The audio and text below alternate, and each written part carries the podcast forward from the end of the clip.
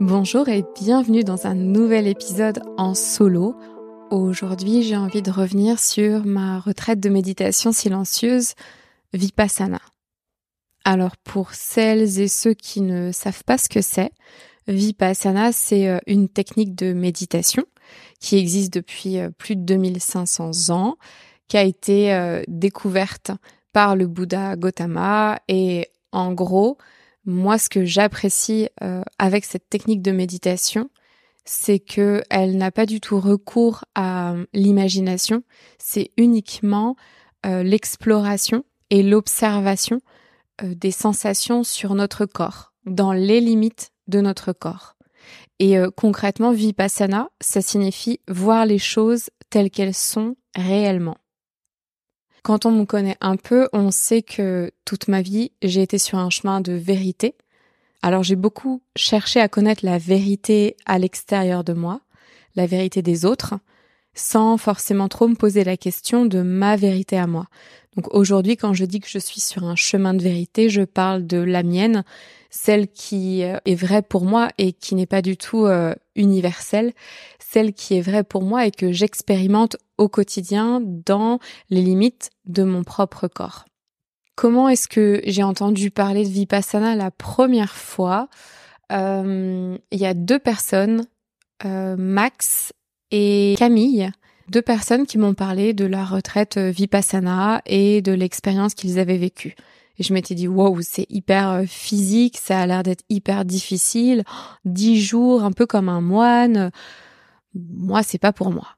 Mais c'était trop tard. La graine était semée dans mon esprit et je savais que j'allais explorer cette piste-là. Et j'ai essayé de m'inscrire une première fois à cette euh, retraite, à un des cours, parce qu'ils appellent ça des cours de dix jours en France. Et puis, euh, je m'y suis pris trop tard en fin de journée le jour de l'ouverture des inscriptions, donc pour une retraite trois mois plus tard. Et euh, c'était trop tard en fait, il y avait déjà trop de demandes, donc euh, les inscriptions étaient fermées. Pareil une deuxième fois. Et puis en 2022, je me souviens, c'était le jour de l'anniversaire du deuxième enfant de ma meilleure amie. J'avais mis mon réveil à 5h55 parce que les ouvertures euh, des inscriptions commençait à 6 heures du matin. Et donc les yeux à moitié fermés, j'étais prête derrière mon ordinateur pour euh, renseigner mon dossier de candidature. Et je l'ai soumis vraiment avec euh, l'intuition que ça allait être mon moment. Ça allait tomber euh, mi-juillet 2022 et je sentais que c'était mon année. En numérologie 2022, pour moi, c'était une année 7, donc plutôt une année d'introspection, propice à expérimenter euh, ma spiritualité, différentes thérapies ou différentes techniques. Et je trouve que ça correspondait bien. Et puis la deuxième raison pour laquelle euh, j'avais envie d'être prise, c'est que ça allait correspondre au départ en Polynésie de mon ami. Et j'avais pas envie d'affronter les adieux parce que c'était trop difficile pour moi. Donc une part de moi se disait, c'est bien pour moi et puis c'est bien aussi parce que comme ça j'aurais pas à vraiment faire mes adieux, je serais présente avant mais avant c'est pas encore le vrai départ et quand je sortirai de la méditation, elle sera déjà partie et ce sera peut-être un peu moins douloureux. Donc ça c'est la partie coward de de moi.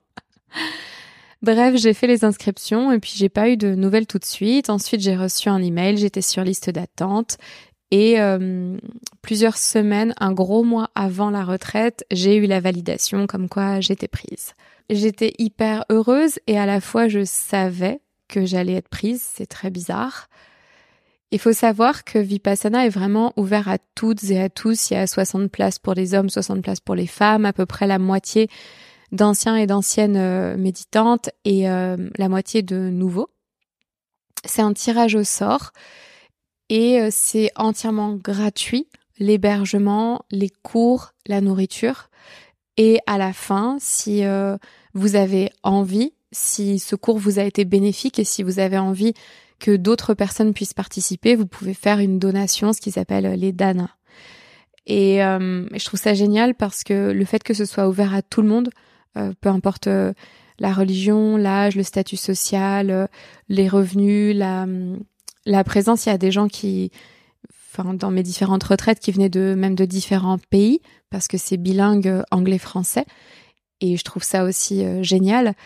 Et puis euh, juste le fait que voilà si on n'a pas les moyens, on peut quand même accéder à ça parce qu'aujourd'hui on va pas se voiler la face, le développement personnel ça a un coût et les personnes qui en ont le plus besoin n'y ont peut-être pas vraiment accès.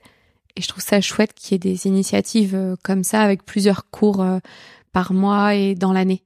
Et vous avez des centres Vipassana partout dans le monde. Donc c'est chouette aussi. Enfin moi qui suis une grande voyageuse, je me suis dit ah bah c'est cool, je pourrais peut-être allier une retraite Vipassana à un voyage. Donc ça c'est quelque chose euh, que je vous invite aussi à, à regarder. Le plus difficile pour moi, c'est euh, le nombre incroyable euh, d'interdictions.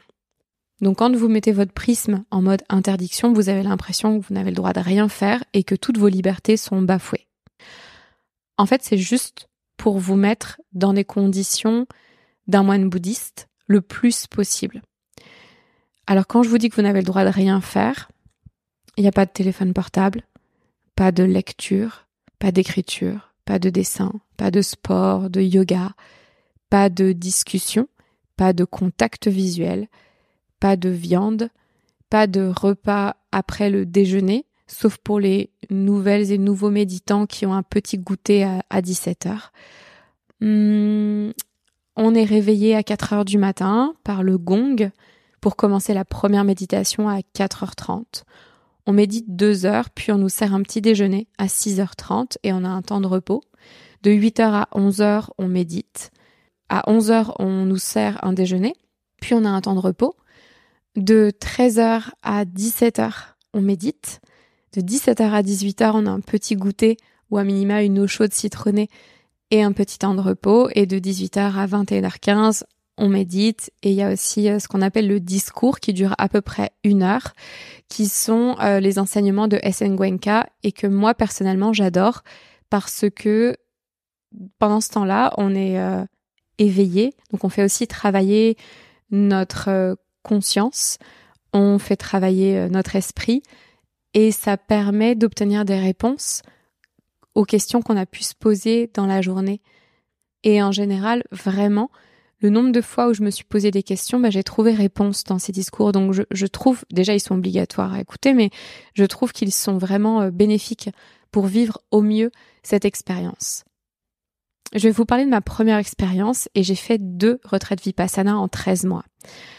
Donc la première, je l'ai abordée et je vais, j'en suis pas forcément fière, mais je crois qu'on est peut-être nombreux à le faire de cette manière. Je l'ai abordée comme euh, un challenge. En tout cas, je me suis préparée mentalement à me dire que ça allait être dur, que ça allait être dur d'un point de vue de la nourriture, du fait de pas pouvoir parler, de pas pouvoir écrire, noter mes idées. Euh, ça allait être dur physiquement aussi parce que j'ai une scoliose et que les postures de méditation sont pas forcément euh, confortables, que ça allait être dur parce qu'on va partager des chambres et donc euh, il peut y avoir des bruits et moi j'ai un sommeil assez léger. Ça va être dur parce qu'on dort peu, parce que finalement on médite, euh, en tout cas on est debout 17 heures par jour et on médite un peu plus de 10 heures par jour. Donc c'est énorme. Ça veut dire qu'à la fin d'une retraite vipassana, vous avez médité 100 heures. Qui fait ça? Franchement, qui fait ça? C'est moi vraiment, autour de moi, on me posait la question, mais on m'a dit mais pourquoi Fanny tu fais ça? Et euh, pour la première retraite, je me disais je viens trouver de la clarté, je viens trouver des réponses, je viens trouver des réponses, je viens trouver de la clarté, je viens trouver des idées, je viens euh, expérimenter, me challenger, voir ce que ça fait. En fait, j'y allais avec beaucoup de curiosité, mais un peu en mode mental et euh, challenge, je dois l'avouer. Du coup, à la fin de l'expérience, quand on retrouve la parole, moi j'étais dans une forme d'euphorie. J'avais énormément envie de rire parce que aussi bizarre que cela puisse paraître, ce qui m'a le plus manqué moi c'est le rire. C'est pas tant de parler, pas parler ou quoi que ce soit. Pareil, on me disait mais Fanny, t'as une idée à la minute, comment tu vas faire si tu peux pas les écrire? Tu vas devenir folle. Et en fait, l'esprit est assez bien fait, ce qui fait que bah, ce dont vous devez vous souvenir, vous vous en souvenez à la fin de la journée. Et moi, je me souviens qu'à la fin de la journée, je me faisais des récaps, je repassais dans ma tête euh, les idées que j'avais eues et euh, je les notais mentalement. Et au final, j'arrivais à retirer par journée une grosse idée globalement. Quand euh, ensuite je suis rentrée dans la vie normale, j'ai tout raconté à mes parents, je leur ai dit les visions que j'avais eues, les idées que j'avais eues, j'ai j'ai pris certaines décisions suite à ça et peut-être de manière beaucoup trop brusque et en étant tellement persuadée que c'était la vérité et c'était ce que je devais faire à l'instant T et qu'il fallait pas que j'aille par des petits pas, non, il fallait vraiment que je fasse ça bah, je me suis mangé des murs, mais c'était intéressant parce que ça m'a permis d'expérimenter, ça m'a permis d'aller euh, prendre des chemins que peut-être je n'osais pas prendre euh, depuis des années. Et en ça, ça m'a permis d'avoir de la clarté. Maintenant, je pense que je n'ai pas compris le principe de Vipassana la première fois que j'ai médité. J'ai pas compris que la seule chose qu'on me demandait de faire, c'était vraiment d'observer les sensations sur mon corps et de me concentrer sur ma respiration, mais absolument pas d'avoir des idées, de voir des images, etc. Après, c'est propre à moi. Moi, je sais que je suis comme ça et tu me laisses trois jours, je te monte une entreprise. Mais je pense quand même que j'ai abordé cette retraite peut-être pas totalement comme ce qu'elle était. Et donc, je suis peut-être aussi passée à côté de ce que c'est Vipassana. Et vraiment, je, le redis, c'est de voir les choses telles qu'elles sont réellement. Alors que c'est ça le principe, j'ai l'impression que lors de ma première retraite en 2022, j'ai pas vu réellement ce que c'était Vipassana. Et puis au sortir de la retraite, j'avais mes bonnes intentions, que j'allais continuer à méditer, etc. Puis j'avais pris la décision de refaire une retraite un an plus tard. J'ai pas du tout tenu mes engagements de méditation. Je me suis euh, engouffrée dans mes projets, tête baissée, et je crois que je me suis un peu euh, perdue dans le process, que ça m'a encore plus fait douter de mon intuition, parce que je me disais, mais si alors que je ne suis sollicitée par rien à l'extérieur, et qu'il y a des choses qui viennent à moi, mais que a priori ça n'est pas juste, ça n'est pas comme ça que ça s'est fait, à quel moment je peux me faire confiance et ça a été presque pire. Ce qui fait que en 2023, je trouve que je me faisais pas vraiment confiance, que j'avais perdu mon centre, que j'avais perdu aussi ma ma confiance et ma sécurité émotionnelle et que j'arrivais plus à distinguer ce qui venait du mental et de l'intuition puisque je faisais pleinement confiance à ce qui était arrivé en juillet 2022 et au final euh, je me suis rendu compte que c'était pas 100% la vérité. En tout cas, c'était peut-être une vérité mentale avec une part de vérité et que on me montrait très certainement ce que ça pourrait être ma vie, mais qu'il y avait des étapes avant. Et j'ai pas voulu voir ces étapes. Donc en 2023, au mois de mai, pareil, j'ai posé mon dossier. À l'époque, j'étais en couple et j'ai proposé euh, à mon partenaire de le faire. Il a aussi posé son dossier. Il n'a pas été sélectionné. J'ai été sélectionnée dans les trois jours en tant qu'ancienne méditante. Et quand euh, je suis partie pour la retraite le 2 août 2023, j'étais pas du tout dans le même état que 13 mois plus tôt. J'étais dans un état beaucoup plus fragile euh, émotionnellement, de par euh, la distance dans ma relation et finalement la fin de notre union. Et je pense que c'est important de le préciser parce que, à mon sens, Vipassana, c'est tellement challengeant que si vous vous sentez fragile émotionnellement et que c'est votre première fois, votre première Vipassana, c'est peut-être pas le bon timing. Je le précise vraiment parce que je trouve que c'est difficile à vivre. Et même si euh, ils sont précautionneux, ils posent énormément de questions quand on remplit euh, l'inscription, le formulaire d'inscription, je pense que voilà, mon retour d'expérience me fait vous partager ça. Donc je me sentais un peu plus fragile émotionnellement et surtout pas du tout préparée mentalement, puisque mon mental savait que je pouvais le faire vu que je l'avais fait un an plus tôt. Et ça a été extrêmement dur. Cette deuxième retraite Vipassana, ça a été extrêmement dur parce que bah, je m'étais pas blindée en amont. C'était plus un challenge, donc c'était moi face à moi-même. Et face à mon esprit complètement fou, parce qu'on est tous complètement fous. Quand on observe ses pensées, elles sautillent, elles vont dans tous les sens. Ça n'a ni queue ni tête. On ne sait pas comment on arrivé d'un point A à un point B, un point C, un point D. Et, euh, et d'observer ça vraiment plutôt comme un animal fou que euh, comme euh, j'ai raison, mon mental me dirige. C'était vachement intéressant parce que sur les deux trois premiers jours où le mental et l'esprit euh, enfin sont très très agités. Du coup, le corps est très inconfortable, il y a des énormes douleurs qui arrivent. En tout cas, je parle pour ma part, mais je sais que c'est le retour de la plupart des personnes et même les anciens et anciennes méditantes. Donc il y a un gros inconfort euh, corporel parce que c'est le temps de transitionner d'une vie normale sursollicitée avec beaucoup de bruit, avec beaucoup de paroles, avec euh, beaucoup d'informations avec beaucoup d'écran aussi, à une vie euh, bah, de moine bouddhiste. Franchement, je vais faire un raccourci, mais, mais clairement, c'est ça. Le deuxième jour, j'avais envie d'abandonner, comme ça arrive à beaucoup de personnes, parce que euh, ça devient euh, challengeant. Et puis bah là, c'était clairement mon esprit qui me disait mais t'as pas besoin de ça, t'es pas dans cette phase-là, l'année dernière c'était bien, mais pas cette année, blablabla. Bla bla. Et je me racontais tous les scénarios possibles et imaginables et et bien entendu, j'étais à côté de ma vérité. C'était un stratagème de mon esprit pour ne pas aller en profondeur. À partir du troisième jour, ça a commencé à s'apaiser. Et puis, euh, c'est intéressant, je le partage à ce moment-là parce que moi, j'ai vécu des choses euh, très particulières. Donc, comme je le rappelle toujours dans le silence, la non-communication, j'ai eu un retard de règles. Et c'était très très particulier vu ma situation euh, amoureuse. J'étais en panique et je ne pouvais pas partager euh, ce que je vivais à qui que ce soit.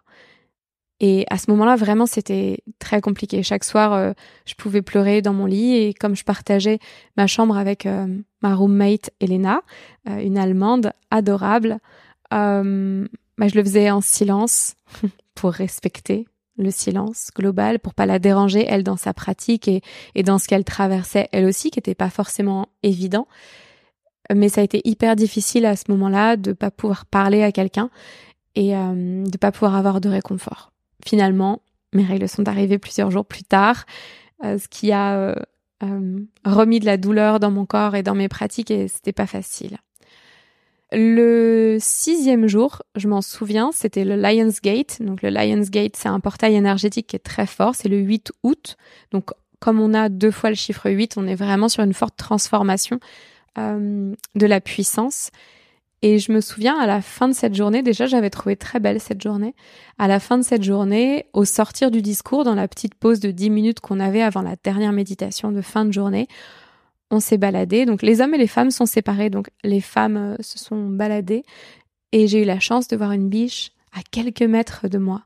Et hum, j'ai pu observer un peu de loin les femmes et la béatitude sur leur visage, comme si on était récompensé, où il y avait quelque chose, en tout cas comme un signe qui devenait, genre, qui nous parlait, en tout cas, il y avait quelque chose qui nous parlait. Et le huitième jour, il y a eu des grenouilles dans ma chambre. et j'ai regardé, en fait, euh, la symbolique de la grenouille, c'est euh, la fertilité. Donc c'était euh, un peu une cosmic joke, quoi. Je trouvais ça drôle et à la fois pas du tout drôle, mais la fertilité, l'abondance et le lien entre la terre et l'eau et je trouvais ça hyper beau comme symbolique parce que hum, on a été la seule chambre qui a eu des grenouilles en fait euh, à l'intérieur, des petites grenouilles, toutes petites grenouilles, et j'ai trouvé ça chouette euh, ce, ce clin d'œil. Lors de cette deuxième retraite vipassana, j'avais aucune attente et je savais que ça allait me jouer des tours si je visualisais quoi que ce soit. Donc j'ai fait davantage euh, attention à me concentrer vraiment, à me recentrer à chaque fois à l'intérieur de moi.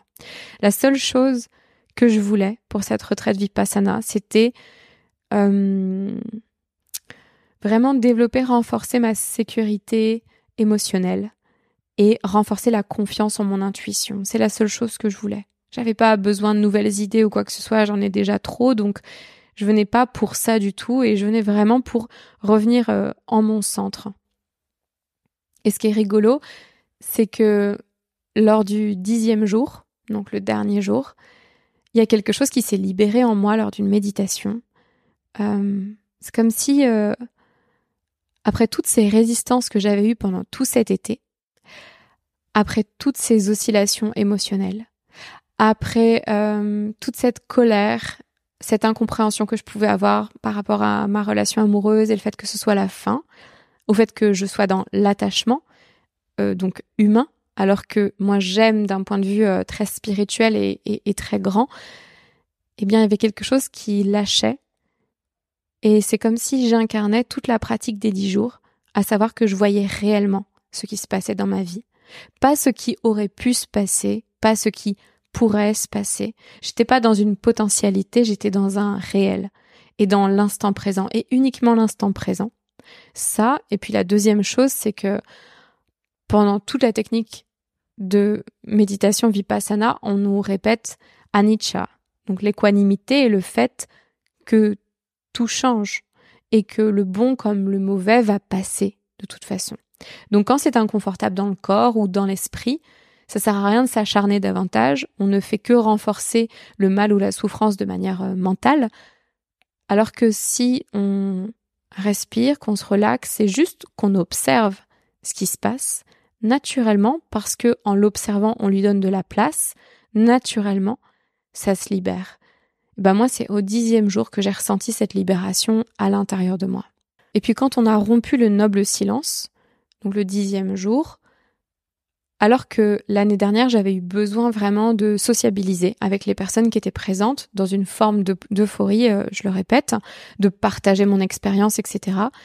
Là, j'avais mon expérience passée et en fait, je me disais, mais ces personnes-là, il y a assez peu de chances que tu les revois. C'est dommage de retomber directement dans un esprit d'analyse et de comparaison et, euh, et de parole alors que tu as été pendant dix jours dans le silence et que ça t'a bien convenu.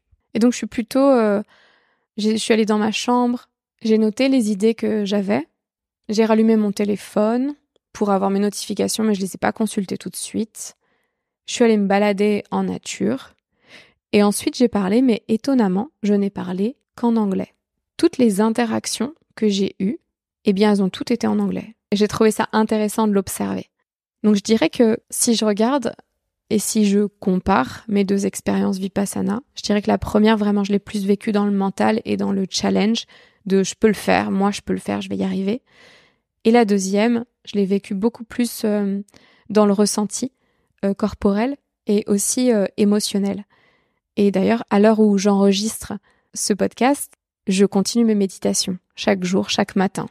Parfois c'est plus difficile, parfois je tiens que 30 minutes, parfois une heure, parfois 45 minutes.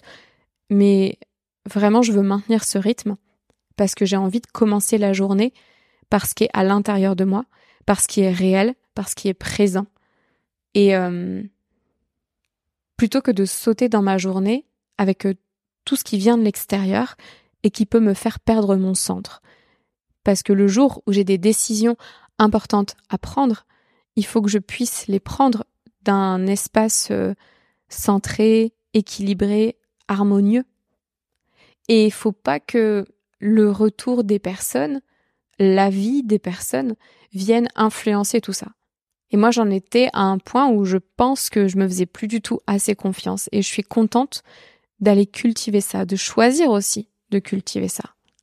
Et donc de peut-être faire une troisième retraite vipassana plus tard, peut-être à l'étranger, je ne sais pas. Donc si vous vous posez la question de est-ce que Vipassana c'est pour vous? Déjà si vous êtes allé au bout de ce podcast, si ça vous a parlé, s'il y a des choses qui ont résonné, il n'y a pas de hasard. Donc c'est qu'il y a une partie de vous qui a envie de le faire.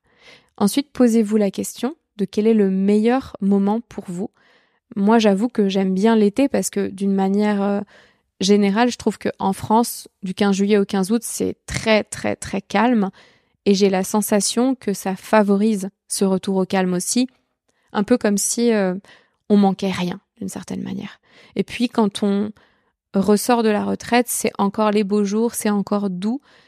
Si on peut enchaîner avec euh, un moment euh, pour justement se recentrer, parce que clairement quand on sort de Vipassana, on n'a pas vraiment une bonne tête, on n'a pas assez de sommeil, ça a été dur euh, psychologiquement, physiquement, etc. Donc les traits sont tirés. Alors que moi, j'étais sûre à la fin de la première retraite que j'allais avoir une bonne tête.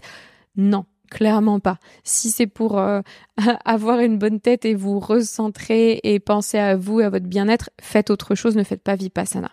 Vipassana, c'est pas euh, c'est pas du loisir en fait. C'est d'ailleurs notre enseignante nous disait c'est un camp d'entraînement. Et bah ouais, je trouve que c'est vraiment ça en fait. C'est un camp d'entraînement on fait toujours de notre mieux, on cherche la progression et on cherche à observer ce qui a progressé, mais sans le juger, mais observer. Ça développe vraiment, ça aiguise notre sens de l'observation et ça le développe et ça nous permet d'être encore plus dans le, dans le non-jugement. En tout cas, voilà, si ça, si ça a résonné en vous, si vous vous tâtez, allez sur le site internet de Vipassana, vous aurez bah, toutes les informations, euh, tout le calendrier des prochaines retraites aussi. Et comme je vous dis, bah, c'est trois mois avant les inscriptions. Et vraiment, si vous êtes euh, nouvelle ou nouveau méditant, il faut vraiment que vous soyez sur votre ordinateur à 6 heures du matin le jour des inscriptions parce que sinon c'est trop tard. enfin, ils sont débordés de demandes et, euh, et vous n'aurez pas la chance du coup d'être pris. Après, une fois encore, je pense que les deux fois où j'ai postulé, où j'ai pas été prise, je n'étais absolument pas prête à faire Vipassana. Je crois que Vipassana arrive à nous quand euh, c'est le bon moment. Peut-être que ce sera jamais votre bon moment et c'est complètement ok. Peut-être que vous me prenez pour une folle de faire ça, c'est aussi complètement ok. Moi, ce que je sais, c'est que ça correspond complètement à mon chemin d'éveil, euh, d'élévation des consciences et que le plus je retrouve mon centre et que je suis bah, dans mon centre cœur, le plus je peux rayonner d'amour, d'inspiration, de clarté et de guérison du cœur dans tout ce que je fais. Parce que c'est pas juste euh, faire une seule chose, en fait, c'est toute ma vibration, toute mon énergie. À partir du moment où j'entre en contact avec de nouveaux humains, avec des êtres humains, avec des êtres vivants d'une manière générale, eh bien, je peux les toucher de mon énergie alors que si je suis dans un espace où je suis même pas consciente de ma propre respiration, comment est-ce que je peux être consciente de mon prochain? Ça n'a pas de sens. Voilà, j'espère que cet épisode euh, vous aura fait du bien, que peut-être euh, peut-être ça vous aura donné envie, peut-être pas du tout. Et je vous dis à très bientôt dans Conversation au cœur des hommes.